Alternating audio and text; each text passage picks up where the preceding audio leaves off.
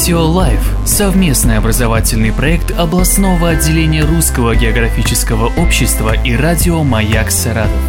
У микрофона заведующий кафедрой метеорологии и климатологии СГУ Максим Червяков. Явления, вызванные переносом снега ветром. Наиболее интересным явлением являются заструги. Заструги – это одна из форм снежного рельефа в виде неподвижных, вытянутых поперек ветра узких и весьма твердых снежных гребней. В длину они могут достигать до нескольких метров, а высоту иногда до полутора метров. Но обычно эти невысокие гряды располагаются до высоты примерно 20-30 сантиметров.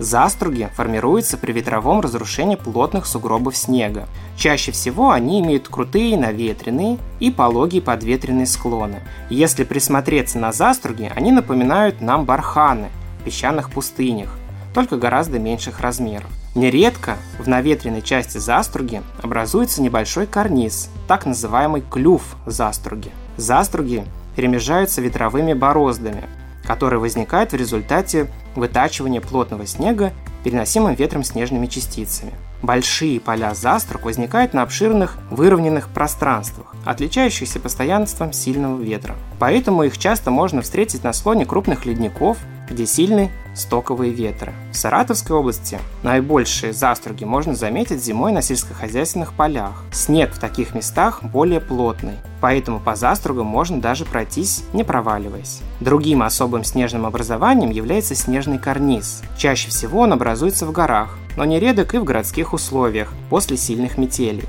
Снежные карнизы образуются в результате постоянного переноса снега с наветренной стороны в подветренную. Обрушение таких образований может привести в горах к появлению снежных лавин и завалов.